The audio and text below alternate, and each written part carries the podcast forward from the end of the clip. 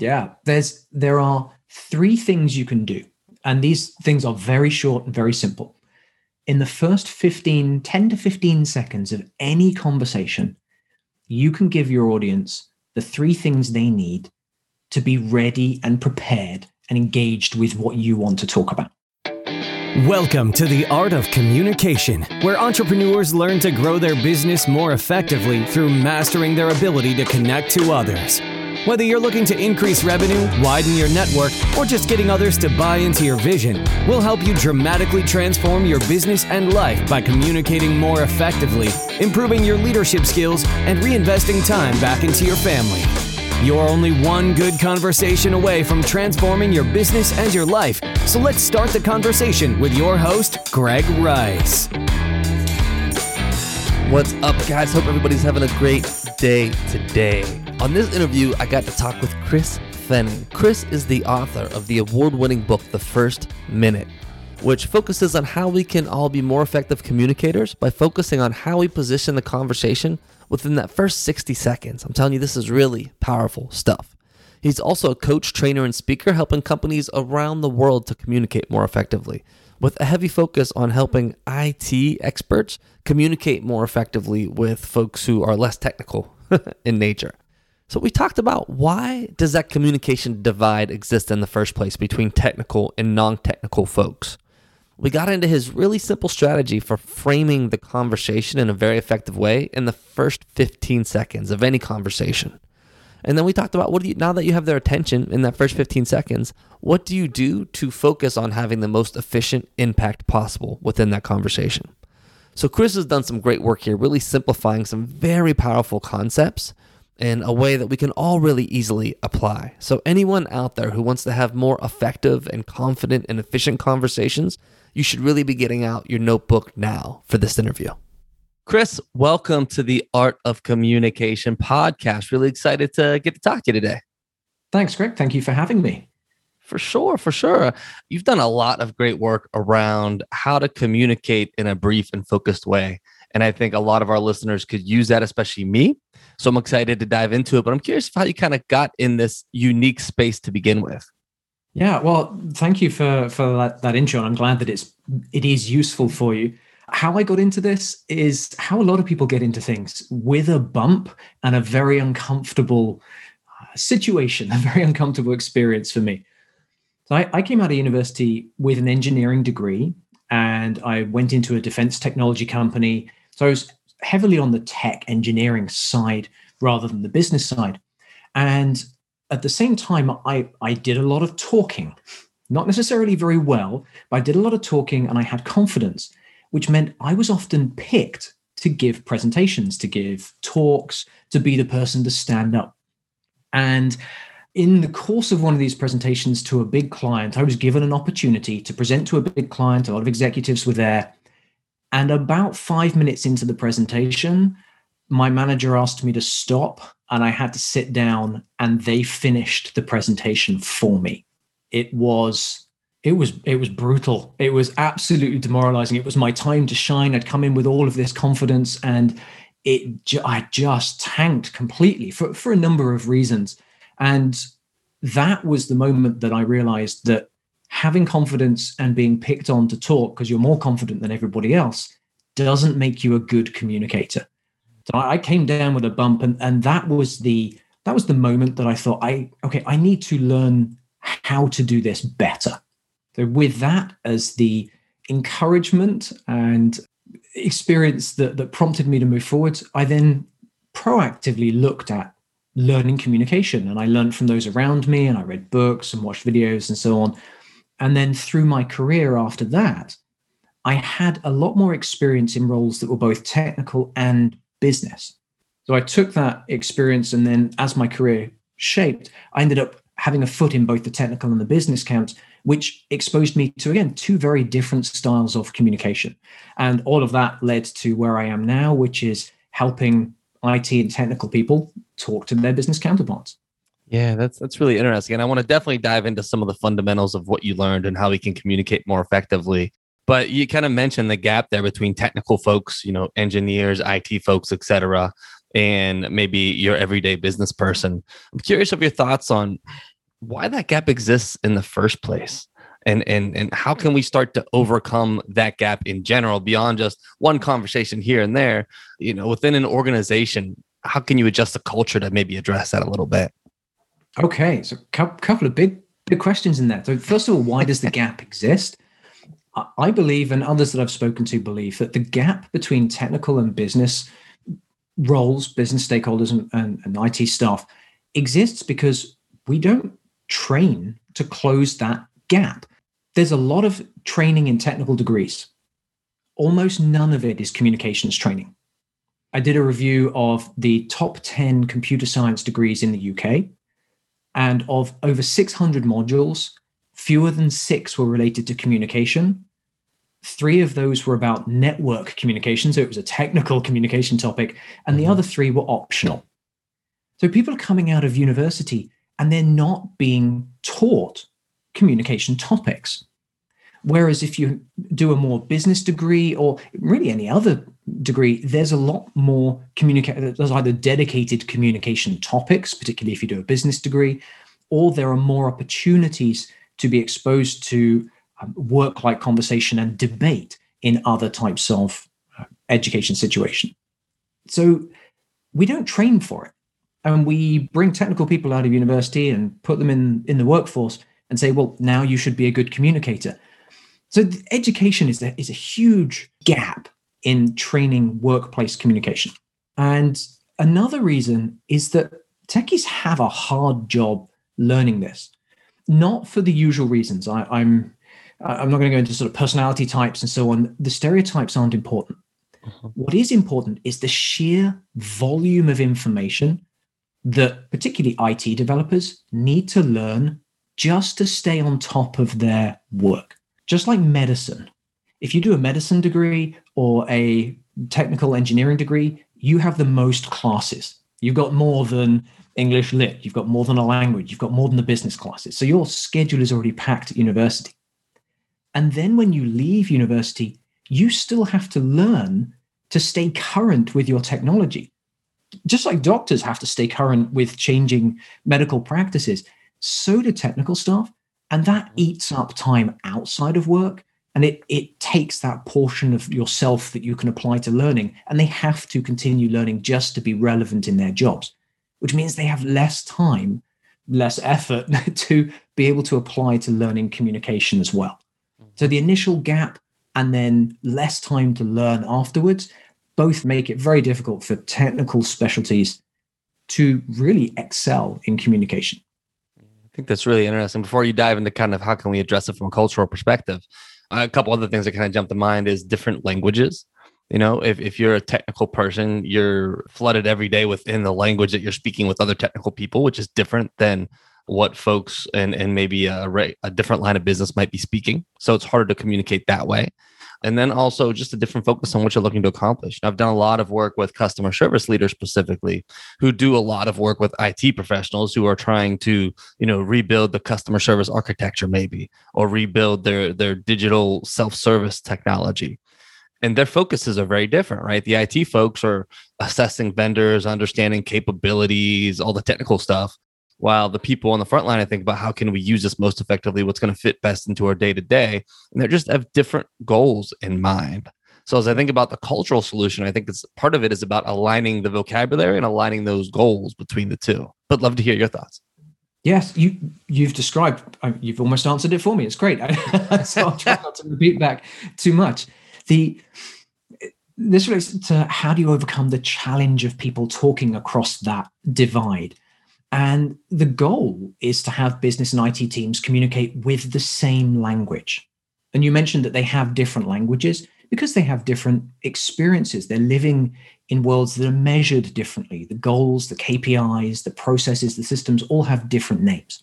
And the problem is so, while the goal is to have them speak the same language, the problem is technical topics literally use a different language to describe things. Mm-hmm. And the solution is to make sure whichever group you belong to, whether it's business or technical, whichever group you belong to, make sure what you say is relatable to the other person. And it's got to be relatable to what they care about and done at the highest level of summary that you can possibly reach. Now, I'll give an example of this. If you have a leaky pipe in your house, you call a plumber. Now, imagine the plumber looked at the pipe and then pulled out the blueprints for your entire house, gave you a detailed explanation of how all the valves and pumps and all the pipes all connected together, and then started to talk about fixing your pipe. You don't care about any of that. You care about getting the pipe fixed. So the plumber doesn't come into your house with all the blueprints. They come in and they fix the pipe and they say, here's what it is, here's what it's going to cost. Because they communicate with you about the things that you care about.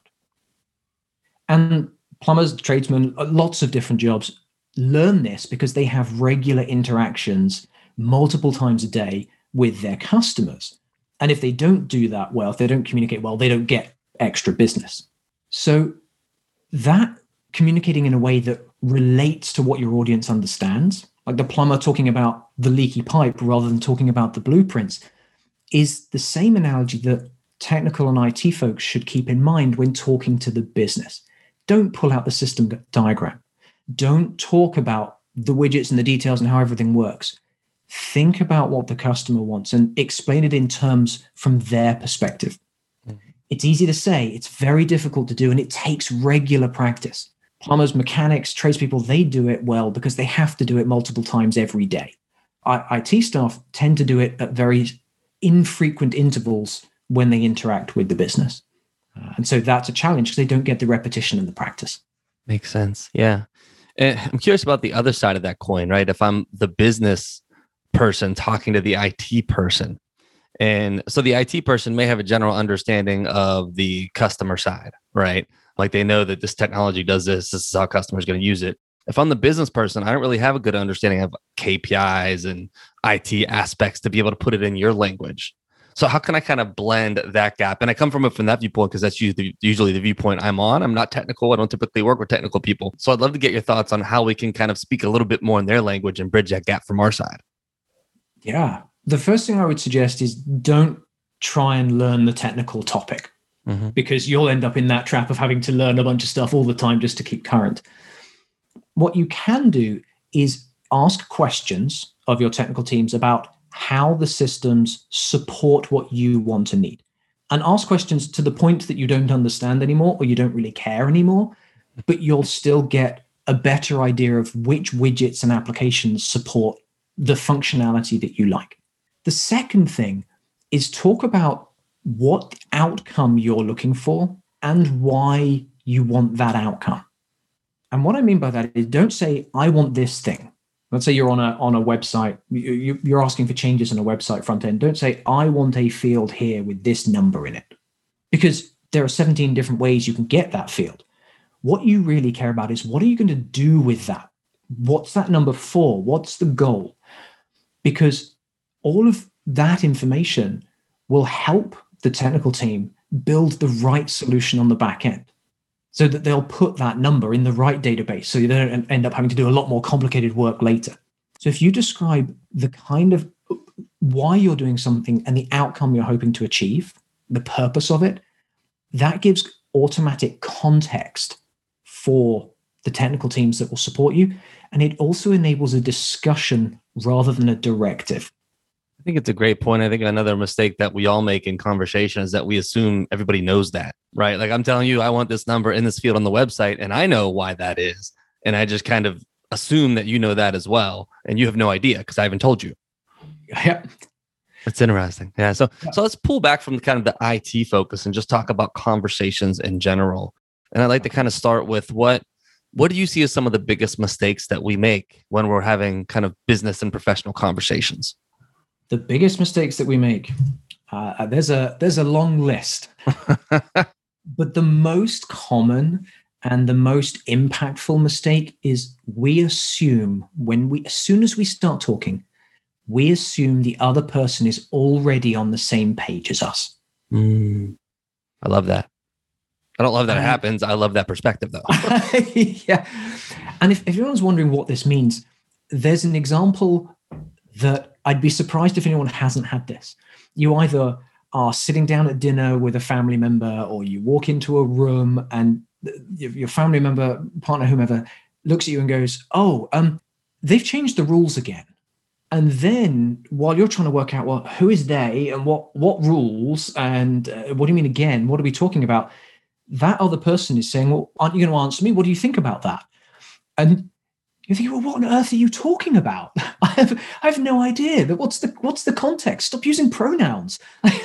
ah, you feel ambushed by a question, and the reason is, is you've walked into that room with an, an infinite number of possible other things in your head.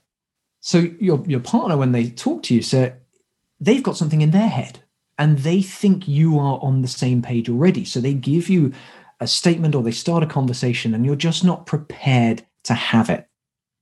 And we do the same thing at work. And there, this can happen even when we think people are on the same page. So let's say you were in a meeting with a, a peer, with a colleague, and that meeting was about the accounts for the month. The meeting ends, you get up, you walk out, and you want to talk to that other person about the accounts. So you start talking you think they're still going to be thinking about the accounts. I mean, you've just spent an hour talking about it. Their head might be on picking up the kids, designing something else, any number of other things. So when you start talking, you must never assume the other person knows what you're going to talk about or is anywhere close to being on the same page as you. Yeah, so true. And my wife and I always suffer from that because we think very differently.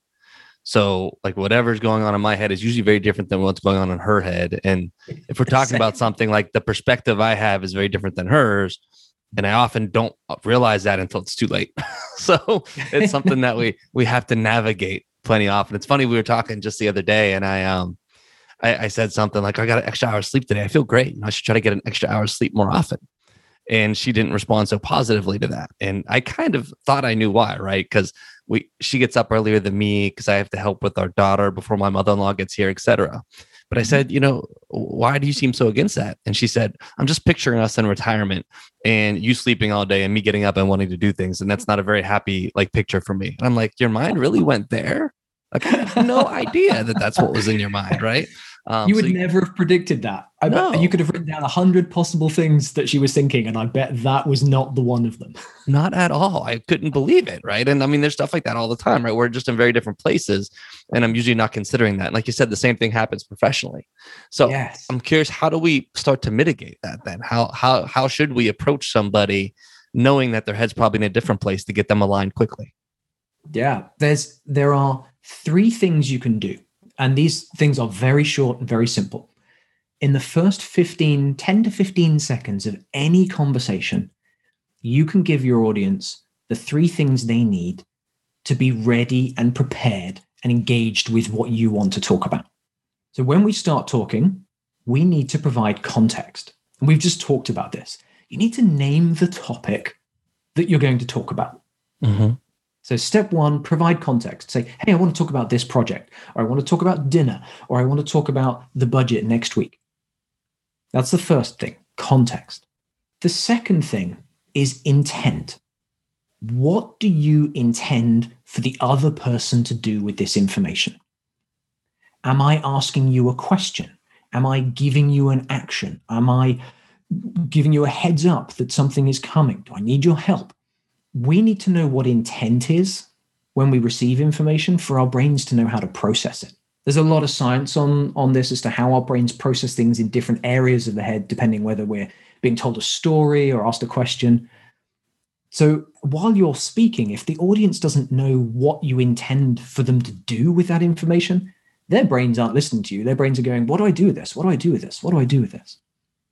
So after you've provided context, I want to talk about the project and name the project and just say arbitrarily, I want to talk about any project. I want to talk about this specific project. I need your help, or I have information for you, or can you help me? That's the intent. The third thing is a key message, which is a summary, like a headline for the thing you're going to talk about. And the way to think about this is when you switch on the news, they don't dive straight into a story they say, hey, in sports, this team was playing and they had an amazing field goal. And then they go into the story. You get that 10 second, 15 second framing of what the topic is about, which means you're then ready to hear it.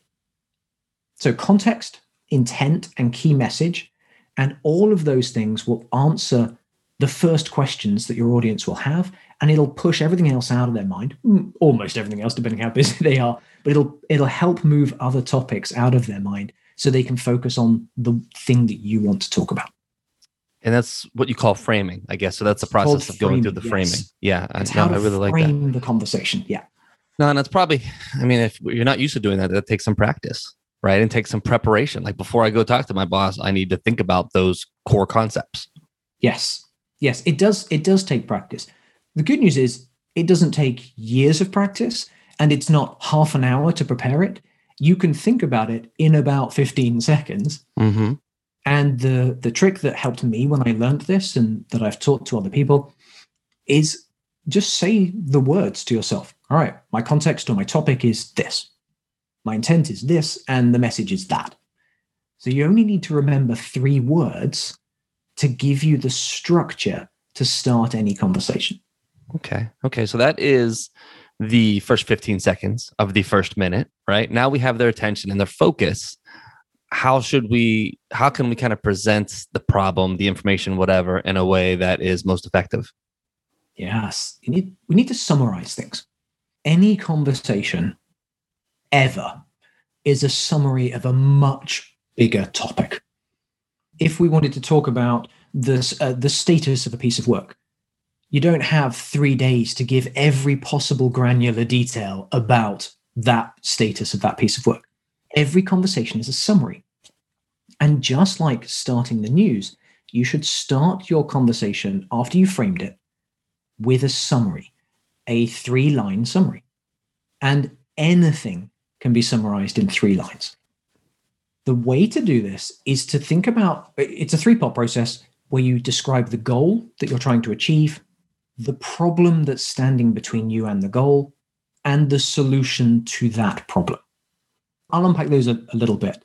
So it's goal, problem, solution is how you create a summary. And that summary can take 30 to 45 seconds to deliver. And you've given a really solid first minute of a discussion. And the reason it works is everything we do at work is about achieving goals. Companies have goals to get market share, make a certain amount of money, get customer satisfaction to a certain level, sell a product. Companies have goals and when we work for companies, our jobs are to help achieve those goals. And the goals can be big, get 10% of market share, or they can be small, make sure we don't run out of printer paper. Everything we do at work is about achieving a goal. So when you summarize a topic at work, start with what's the goal? What's the point on the horizon or the flag in the ground that you're trying to reach? And that helps your audience understand where you're trying to get to or where you want them to try and get to. This is the goal. The second thing to consider is our jobs are about solving problems that stand between us and those goals. Because if those goals could be achieved automatically, we wouldn't have jobs. if if 10% market share happened by clicking your fingers, sales teams wouldn't have a job. If we could magically put a, a person on the moon, there'd be a lot of engineers in NASA without, without much to do. So work is about solving problems. So the second thing in the summary is here's the problem is standing between me and the goal. And this is the problem I want to talk about. And the third part of the summary is the solution. What am I, you, we going to do about that problem? So, an example is we need to make sure the printer doesn't run out of paper. The problem is there was a water leak and all the paper is ruined. The solution is can you help me get some from another department? That's a summary of a conversation that could have rambled about what is the leak, why did it happen, how much paper was ruined, cuts out all of that. It just says, we need printer paper. Here's why we don't have any. Here's what we want to do about it. Mm-hmm. Goal problem solution means you can summarize anything into three lines to then begin to have the conversation you want, which is focused on solving the problem. I love the solution orientation there. And that also takes some preparation. You can't just come with, hey, here's the problem, fix it for me, or tell me how to fix it. You have to come with some thought about a solution, even if it's I need your help to figure this out. Here's some ideas I might have. I don't know if they're good, but are your thoughts on them, right? So, and, and, managing people in the past, that's always been very important for me and very important for me also when I'm talking to my managers to always be solutions oriented. So, if I'm on the other side of that conversation and I'm receiving that summary and there isn't that solution there, right? It's all problem, problem, problem. Any thoughts on how I can get them to shift their focus towards solution and, and kind of stop focusing so much on the problem? Because that's always been a challenge for me. I see them problem, problem, problem I either give them a solution too fast, don't get them thinking about it, or I just get like frustrated and I don't know what the solution is. So I'm curious of how I can get them thinking about the solution. Yeah, it's it's a common situation for a lot of people. And I think the first thing is that if someone's coming to you with a problem, listen. Listening is is a very powerful thing to do. There's a lot of focus on everyone improving their listening skills at the moment. And the reason I say the first thing you should do is listen it's because someone's overcome a few barriers to come to you and talk about a problem. It's brave to talk about a problem with a manager mm. because there are all the concerns as to, well, uh, they're going to think it's my fault. Do we, what are the repercussions of this? Do I look like a failure? All of those things might be in people's minds. So if they're coming to you with a problem, do take the time to listen. There then comes the point that either the one conversation is really long about the same problem and they're not getting to a solution, or as you you mentioned, people are just coming to you with problems and they never come with solutions. And in both of those cases, you can use the structure from both framing and structured summary to help guide them to communicate with you in a, a better, more solution focused way. And you can do that by when they've told you the problem, you can repeat back what you've heard using goal problem and what you believe the solution is. Or you, as the solution, you can say, So, what do you think we should do about this? Which then forces the question, uh, and they have to think uh, somewhat on the spot, but they have to think about what the solution is. So, that's how you can do it in the moment. And then using this framework, you can do it as a longer term development tool as part of their ongoing communication skills development by saying, hey, there's a technique that you can use that will help you think about solutions. It's better to come with solutions, structure what you want to say like this goal, problem, solution, and then we can talk about solutions. Even if you don't know what it is and you're just asking for help, that is still a valid solution part of a, of a summary, is just to say, hey, I need some help with this. But it gets them thinking about solutions. And it also means the last thing that they say is solution oriented.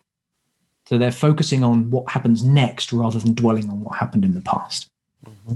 Yeah, I love it. I think that that's really powerful. Last thing I want to touch on is just the power of brevity. So I have a trouble being brief, right? I'm very, I'm intuitive, like I'm an intuitive thinker and processor. So I kind of feel my way through conversations, which makes them way more wordy and less focused than they should be. so any guidance just in general on how I can be more focused and, and more brief and just in general, how we can all focus a little bit more on brevity. Yes, it's a hard thing to do. And I, this is my topic. And I think as you've found in some of my answers, I struggle to really keep it tight as well.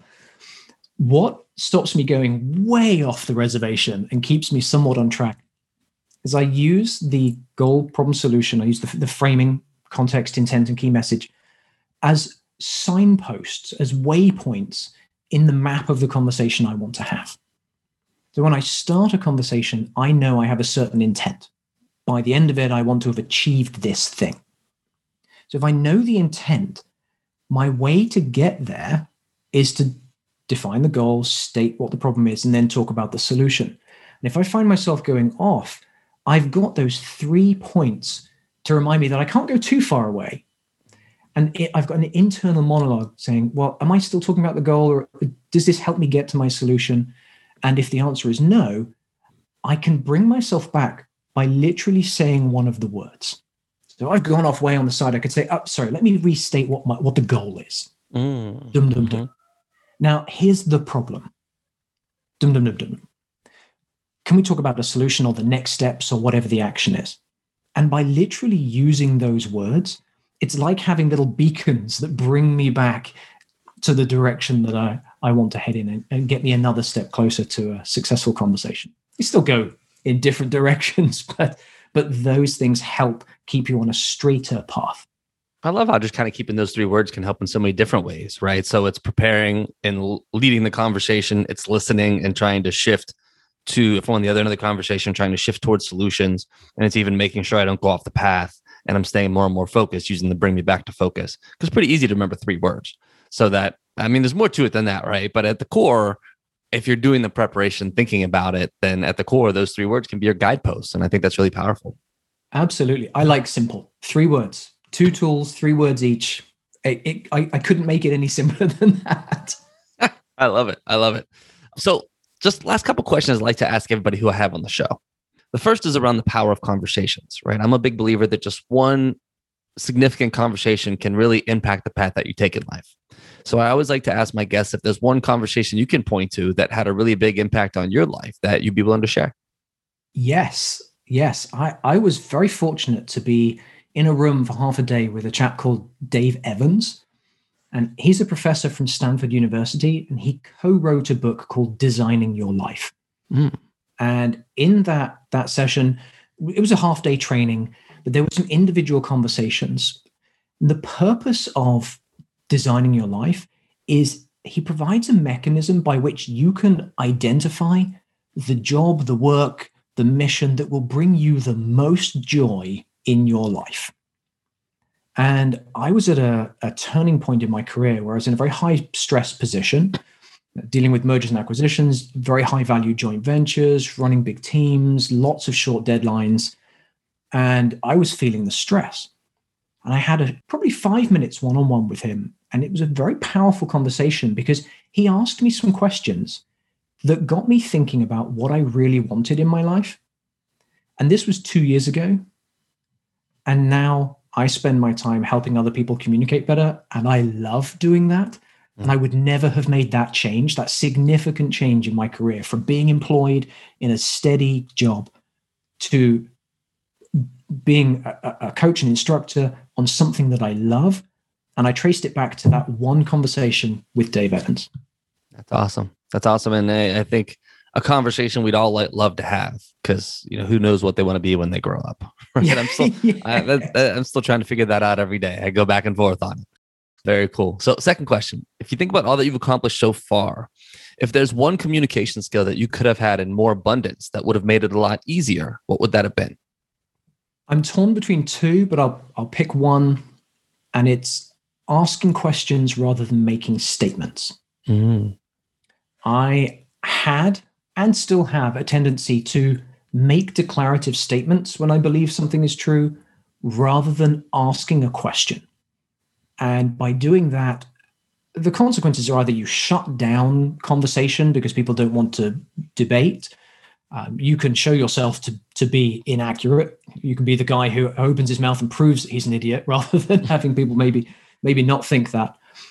And it took me a long time to learn the importance and the power of that, particularly when dealing with teams, working with colleagues, or just trying to communicate in general. So I, I wish that earlier in my life, I'd learned to ask questions rather than make statements. And I wish I was better at it now as well. Yeah, no, definitely powerful, especially from a leadership perspective, teaching your folks to think on their own versus thinking for them. And it's certainly a struggle I have too. So, last question uh, either alive or dead, somebody you know or just know of, who's the best communicator that you know? I, this is one of my the questions that I, I listen really intently when you ask this on your show because you find a lot about people like, oh, I need to learn more about that individual. Yeah. And mine is it's Aaron Sorkin. Mm. And he he's the the right he's a screenwriter. He wrote a lot of lot of plays. He did The West Wing, The I Newsroom, love West Wing. Good Men, and he is a masterful storyteller. Mm-hmm. And he does it with complex topics, some topics that are pretty boring like politics, behind the scenes politics, is not something people get excited about. But he tells a story in pulling together information and entertainment and emotion, and it's compelling. And that you have to be able to understand how to communicate emotion, feeling, thought, intent, all of those things. So I, I think he is just an exceptional communicator. He's also quite interesting to listen to. Mm-hmm his, his interviews are are interesting. He's well spoken. So Aaron Sorkin is is the person who I think is is That's great. interesting. A person I love Aaron Sorkin and I love West Wing. And the other challenge about telling those kinds of topics, especially when you talk about political stuff, even back then when the show was out, it's it can be very charged and very easy to come across as super one side versus the other. And it's very hard to do in a balanced way. Folks might disagree with me, but I felt like he did it in a pretty balanced way. Obviously, through the lens of one side of the argument, given who the primary characters were, but still in a balanced way. Also, just the wit and the speed and kind of the liveliness of the banter and the dialogue really powerful. Actually, I don't know if you have it, but we have a masterclass. Me and my kids, we love kind of the masterclass, the app and the website. If you're familiar with it, Aaron Sorkin does uh, a class on screenwriting, which is really really cool, and kind of Ah. how he does it. Yeah, so definitely check that out. Oh, but no, that's that's awesome. I love Aaron Sorkin. So, um, final question: Where can folks find you and connect with you? Okay. You can find me at chrisfenning.com. And my main social hangout is LinkedIn. That's where I spend most of my time. Okay, cool. And the book, The First Minute, they can get anywhere books are sold, right? Yes. Yep. It's available online, offline, bookstores, through my site. Uh, pick up a copy. Very cool. And you are in New Zealand, but you do coaching globally, right? I'm in the Netherlands. oh, Netherlands. I'm sorry, mixing up That's 10 okay. countries. I'm sorry. I've been in three countries in the last year. Currently, and for the foreseeable future, it's the Netherlands. Very cool. And, uh, yeah, Never been there. Do a lot of stuff in India and in the States, and some stuff in Australia as well, and all around Europe. So yes, so if you're listening to this in a different country, don't worry about time zones. I I make things fit. I love it. And I can attest to that. So, Chris, thanks so much for the time today. I thought it was brief and focused. And, and it was just really cool. I learned a ton. I think this is a topic that we don't think enough about. Um, how can we make the conversations that we have more impactful and more focused? Um, because, like I said earlier, my, myself included, I tend to be very verbose and all over the place. And especially in work settings, we can save so much time and accomplish so much more if we're all focused in the same way. And I also love the power of teaching this system to your entire team so that everybody's using it. I think could really pay off. So thank you for taking the time to share it with us and sharing all your insight. Oh, you're welcome. Thank you for having me as a guest. I've really enjoyed the conversation. Don't let the momentum stop now. Continue your path towards connecting at another level by joining the Communication Nation. We'll be discussing today's topics as well as more real world solutions to transforming your life personally and professionally at facebook.com slash groups slash join the communication nation. Remember, you're only one good conversation away from transforming your business and life, and that conversation starts right here on The Art of Communication.